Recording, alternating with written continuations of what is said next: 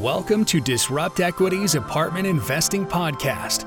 This podcast will offer weekly episodes equipping passive and active investors alike with the tools, knowledge, and confidence to build wealth through one of the most powerful wealth creation vehicles out there apartments.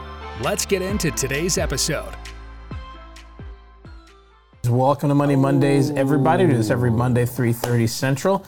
I am Ferris, your handsome host, and this is Ben, the less handsome host. Eh, I'm a smart one, you know. But hey, because we, we gotta have we've got the dynamic duo, all right? Absolutely. Know. Uh, all right. So Money Mondays, 3:30 ish every week. We're talking about everything multifamily or real estate, being an entrepreneur, starting businesses, tech, whatever we really want to talk about, right? You What are we talking about to- today, Ben? We're trying to add some value. So today we're building your business plan in multifamily real estate. Now, when we talk about this, this is the business plan that you have once you you're chasing after a deal and or you have a deal under contract, right? So let's put this, you know, in perspective here. So this is kind of what we're going to kind of go through. Got a lot to cover. So we're going to get right into this thing. Absolutely. All right. So, what are the basics? What's the template? What's the checklist? I mean, basically, you know, so what we're talking about, right? We're not talking about this, like Ben said, we're not talking about your syndication Yes, business. We're talking about the property business plan and how do you put together one that you can ultimately deliver on, right? And it, it makes sense, right? You're going to mm-hmm. hit whatever returns you're looking for, whether you're looking for a 6% return annualized or a 50% return annualized, right? And so really, you know, there's there's kind of a couple of parts of what that business plan for us typically starts with just going through who the who the leadership is, Yep. right? You know what their track record is.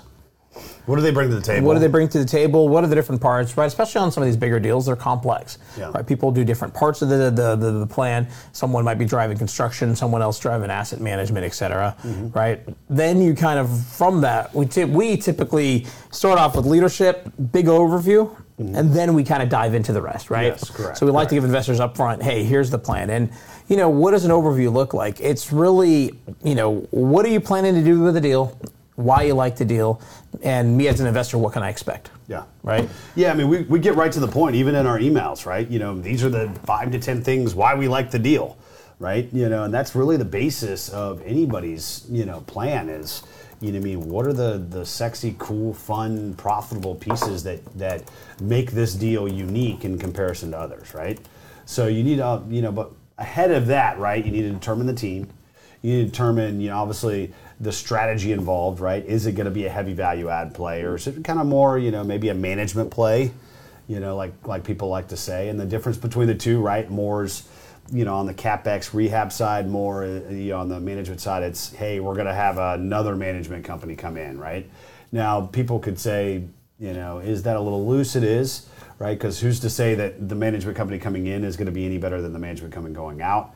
But in reality, there is some stuff that might be able to be tightened up with another set of eyes on it, right? So that's kind of investment strategy. But I think you're also you're also highlighting the location in a lot of ways, right? You know, I think this this latest deal that we have, Cheval, one of the things that attracted us to it was the fact that it's a sexy Asset location. condition and location. Yeah, I mean, like it's just an awesome centrally located uh, spot of Houston. And now, when people are starting off, they're going to say, "Well, you know, I can't find those deals, or I can't find this deal, and I'm just trying to find a deal." Right? I get it.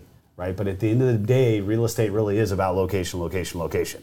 Right? Doesn't mean it has to be on the you know sexiest, most you know trafficked you know uh, street in the whole entire city. But you need to have some growth going in. I and- only and buy around properties on Sports Illustrated's most sexy locations. So uh, I don't know about you, Ben. No, but I mean, like we started off right. We had some that are in. I'd Yeah, and it's not you know I'll call them- location, them location, tra- lo- location them- makes everything easier. Yes. There's not a right or wrong Yes. per se, but you gotta understand risk adjusted. I always harp on that, right? I will buy in a worse location, but I know it's going to be more of a headache. Yep. More marketing, more of everything, right? And therefore, More my returns turnover. need to make sense. Yeah. So. so yeah, your returns need to go up with with with perceived risk or maybe even real risk, right? You need to be up here versus you know more yield play or something that's a little bit easier or something that's in a little bit better of a market. You can probably take on a little bit less you know return because you're gonna have a lot less risk, right? So you're gonna also highlight the location, right? Property financing is a big piece, right? You know, people are always like, "What kind of debt are you putting on it? Is it Fannie? Is it Freddie? Is it bridge debt?" you know, bridge for a lot of, you know, for a long time was kind of, you know, um, I would say probably shot, you know, shunned but it's a tool like anything else, right? And it depends on that business plan. Mm-hmm. If you're going to come in with a heavy rehab, Fannie and Freddie aren't going to, they're not going to do those types of deals. They want stuff that's a little bit more stabilized, 90% and above occupancy. They're not going to want a bunch of down units and some other stuff. So you got to realize that if you're going to chase those deals, that you're going to have to go with bridge debt. And right now, bridge debt, at least in terms of interest rates, is probably just as cheap as Fannie and Freddie. So that's why it's become now it's the the cool thing to do, and, and it's kind of back in style. Now, who knows? Maybe in two or three years that might change, but for right now, it's bridge. So you're going to have to highlight those those financing, you know, um, options or the term sheet that you got from the lenders. Oh, absolutely right. right. And for continue, Monday Mondays is every Monday 3:30 Central. Yep. If you have comments, questions, leave it here. We'll answer them live. And you know, and if you have ideas for future topics, let us know as well, right? Otherwise, we can keep going with topics and whatever we want to do. So, back to the the business plan, right? The other thing is, you know, we kind of it's about part of it is is putting together the story, right? Ultimately, any deal we do is a story. Every one of them is very different, right? They are. I mean, Yeah. really, if you think about it, I don't think we have any two stories that are the same, really, if I kind of look back on all the deals that we've done historically, right? You're putting together a story that makes sense, right, to sell the investor on it, right? Now, ultimately, don't put together a, a fictional story, right, that's not Yeah, going no, to I be mean- reality. You're putting together the realities of, hey, here's why I like this Mm-hmm. deal, here's what I plan to do, here's why you're protected, here's why the market supports what we're trying to do, here's what we plan to do on the exit, and here's why that makes sense, et cetera, et cetera, et cetera, right?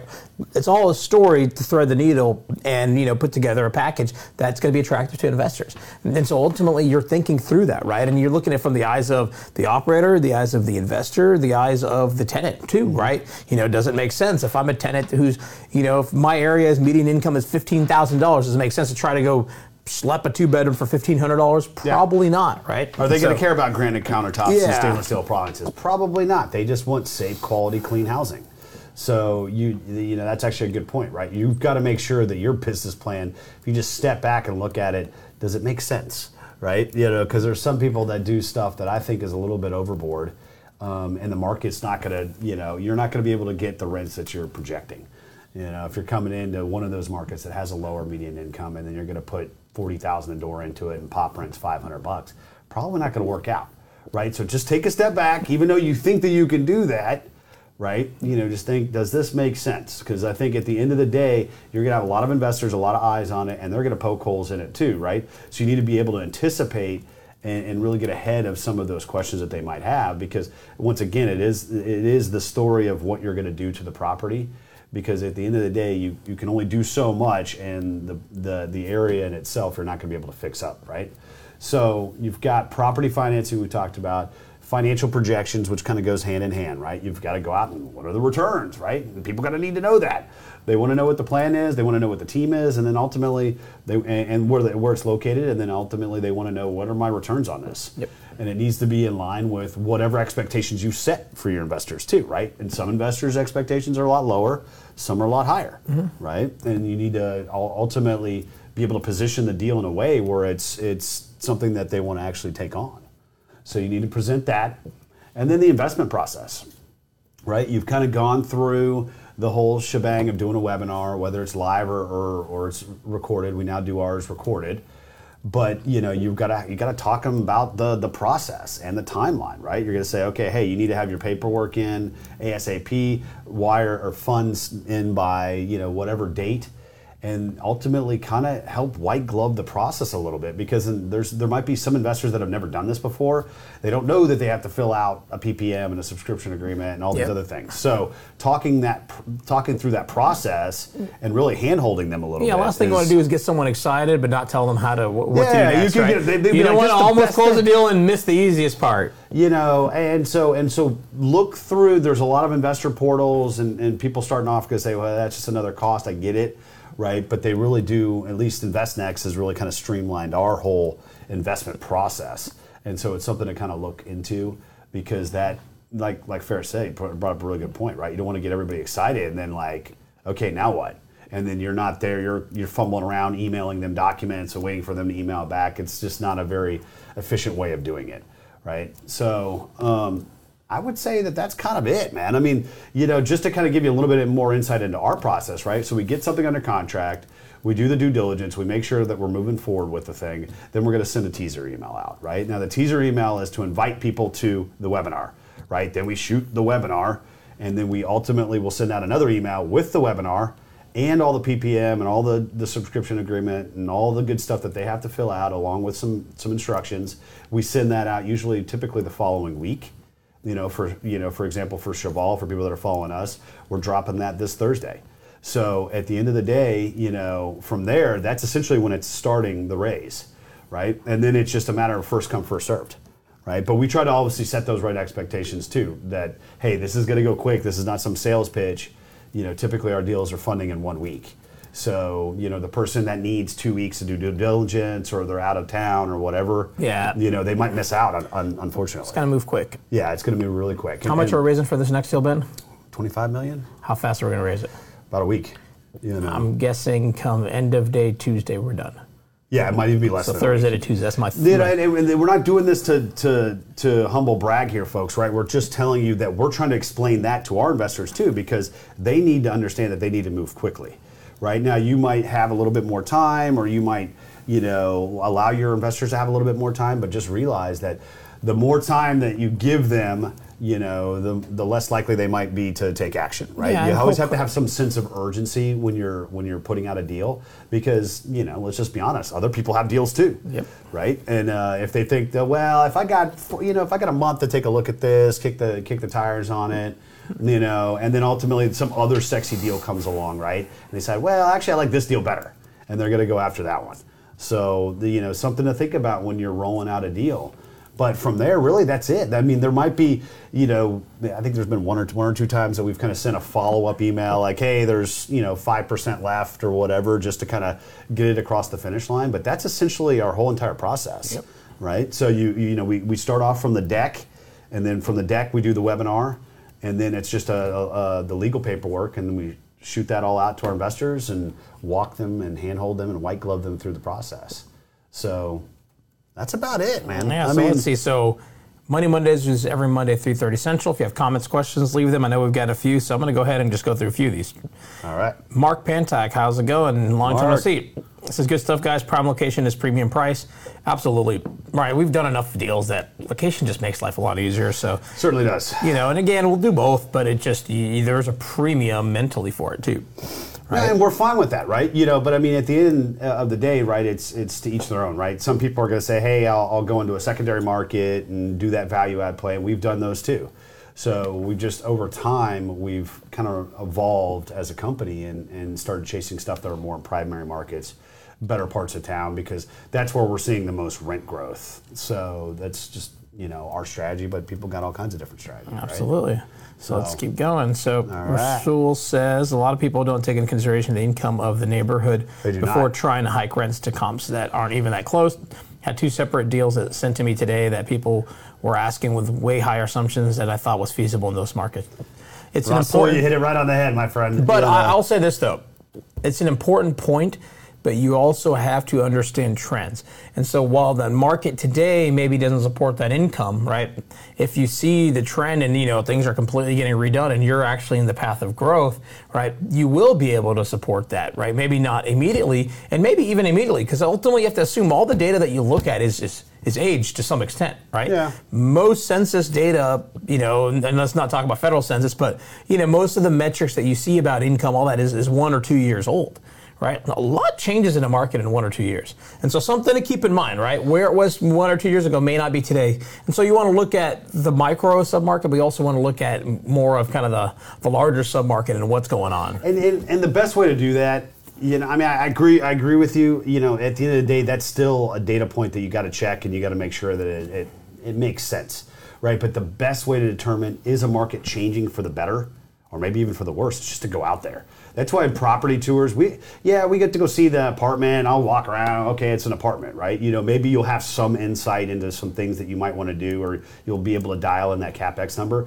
But the main reason that we do property tours is really to determine what what, what does the area look like, right? And hang out with brokers. and hang out with brokers, right? But you know, ultimately, we're looking around. Is there new development happening, right? Or is it a bunch of boarded up retail, or you know, is there a bunch of you know pawn shops and check cashing places, right? You know, I mean, you can start really getting an idea of what type of people are in that market and what ultimately what can it support right? You know and so getting out there and, and verifying that data is probably one of the more important things to do right? So all right so we had some questions come in. You know i'm going to go through those. How do you determine your upgrade or amenity package? I think really for us it's really a, it's a function of how much deferred maintenance first and foremost because some of the stuff that you have to do you're going to have to bake that in. Now not everything you're not going to be able to put five ten million dollars in every single deal but the more important the, the emergency stuff you're going to have to do right? So you take that right off the top. And then you ultimately determine what kind of upgrade that you want to do to the amenities and the interiors and what is the market doing too right? You know i mean if everybody and i'll give an example if everybody in the market is doing stainless steel appliances and you have white and they're getting $200 premium and you know maybe it's not necessarily just the stainless steel. You might have to elevate a few other things but you can start kind of saying okay maybe i got to do stainless steel. And if i got to do stainless steel then it's going to cost me $1500 to $2000 depending on where you get them from uh, per unit right? There right off the bat you're spending two grand a unit just to get that $200 pop which is still pretty good return on your investment.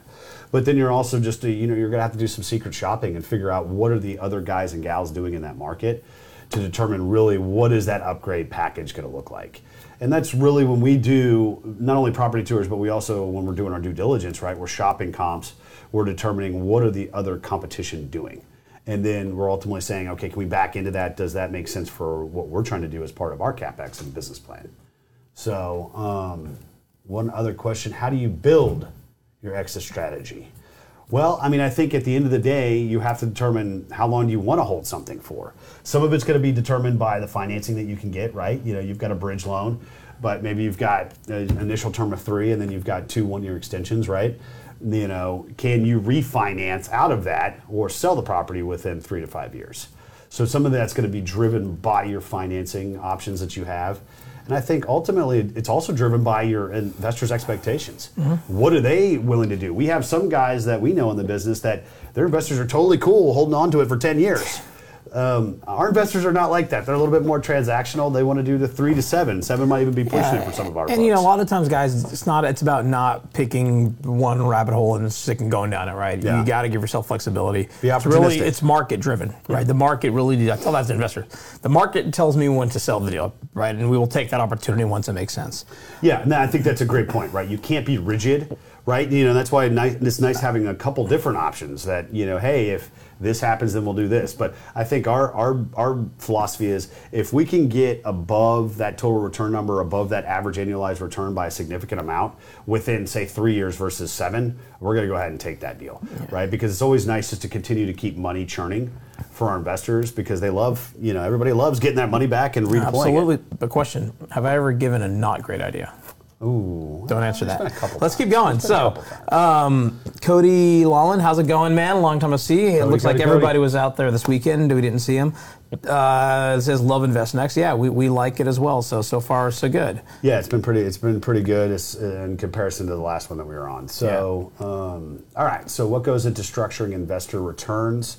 You know, I, I think at the end of the day, right, you have to determine what is that box that I'm going to present to my investors and you know you're going to have to find deals that hit that box right? If if your investors are always expecting a 20% IRR then you're going to be wading through that for quite some time to find a 20% IRR deal uh, especially in this market.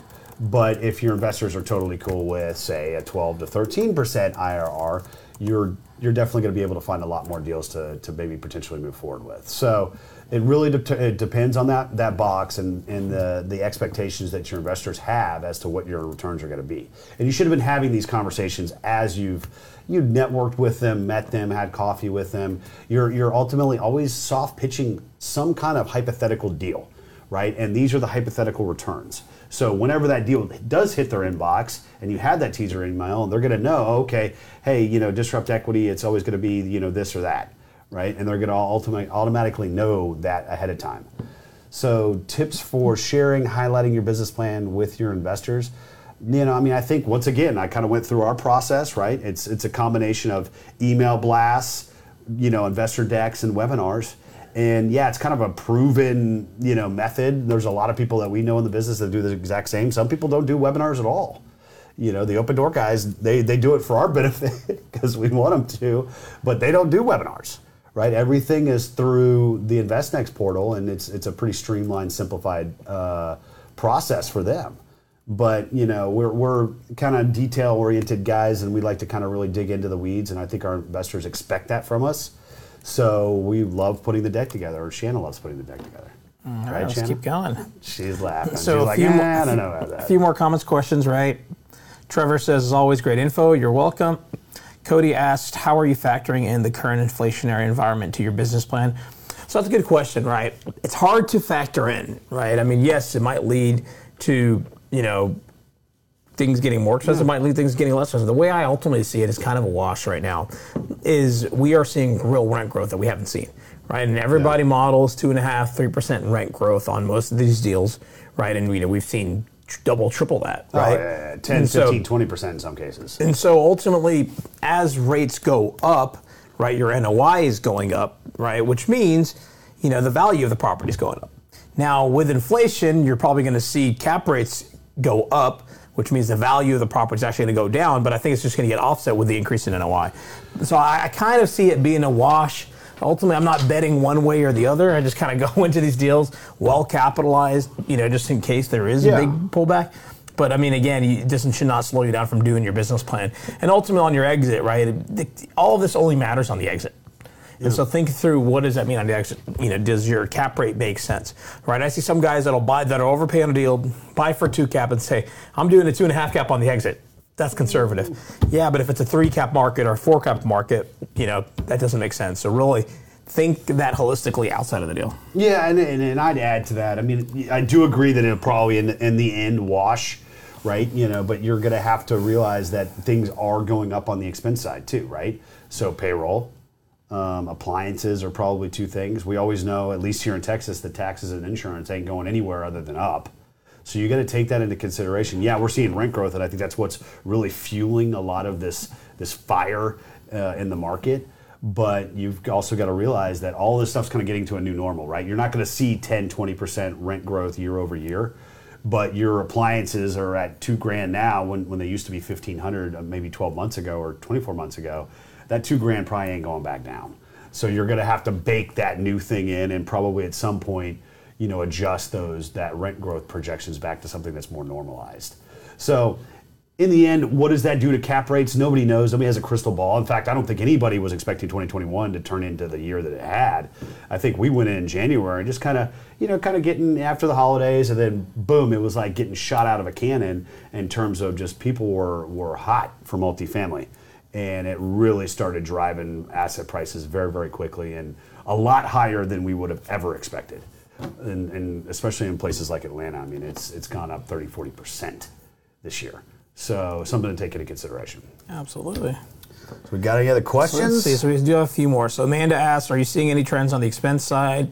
Supply chain disruptions of materials, labor shortages, or increased cost of labor? Yes, we are. Yeah, absolutely. That's what I was just- Turn costs are going up. that's what I Labor's was just- gone up. was- supplies have gone up. Appliances have gone up five hundred dollars just alone, right? Yeah. So things have gone up. You kind of have to model that and just that's where contingencies actually help resolve some of these issues. So Yeah, no, I mean, assume like uh, you, everybody's seeing it at the grocery store, at the gas station, or whatever. Like, multifamily's not insulated from any of those things, right? Especially, I would say that the two biggest things that I'm seeing, other than you know, and we always you know say it begrudgingly, the tax and the insurance, is the appliances, and uh, which is there is some supply chain disruptions on that, so just be aware of that, and then payroll as well. I think you're going to have to start.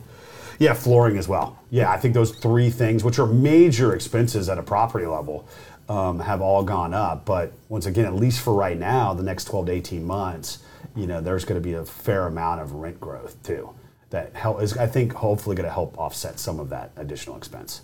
So just take that into consideration, right? And then it's all ultimately going to be market driven. Some markets might be easier to get some of the stuff, or might not be as expensive. Also depends on your purchasing power as well.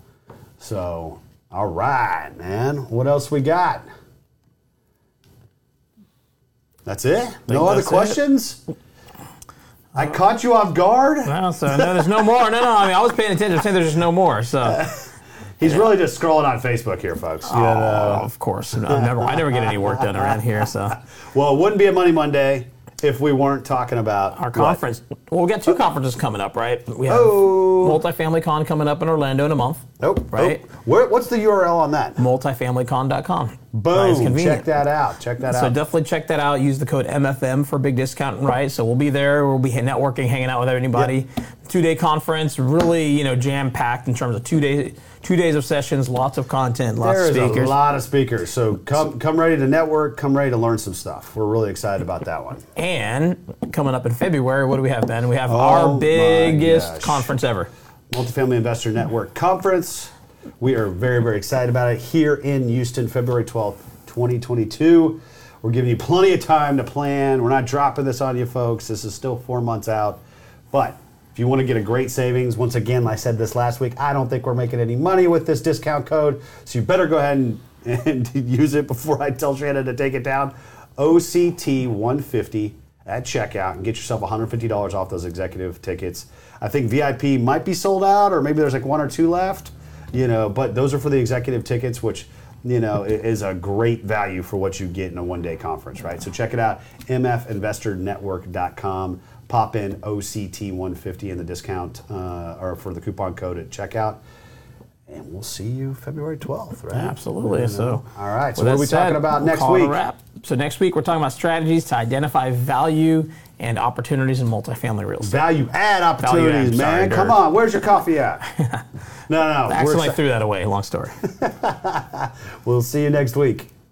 Thank you. We hope you enjoyed today's episode on Disrupt Equity's Apartment Investing Podcast. We have some really great episodes coming up, so make sure to subscribe to the podcast. For those interested in passively investing in cash flowing multifamily properties, visit disruptequity.com/invest. Fill out your information there, and you will get notified when we release our next multifamily passive investment offering.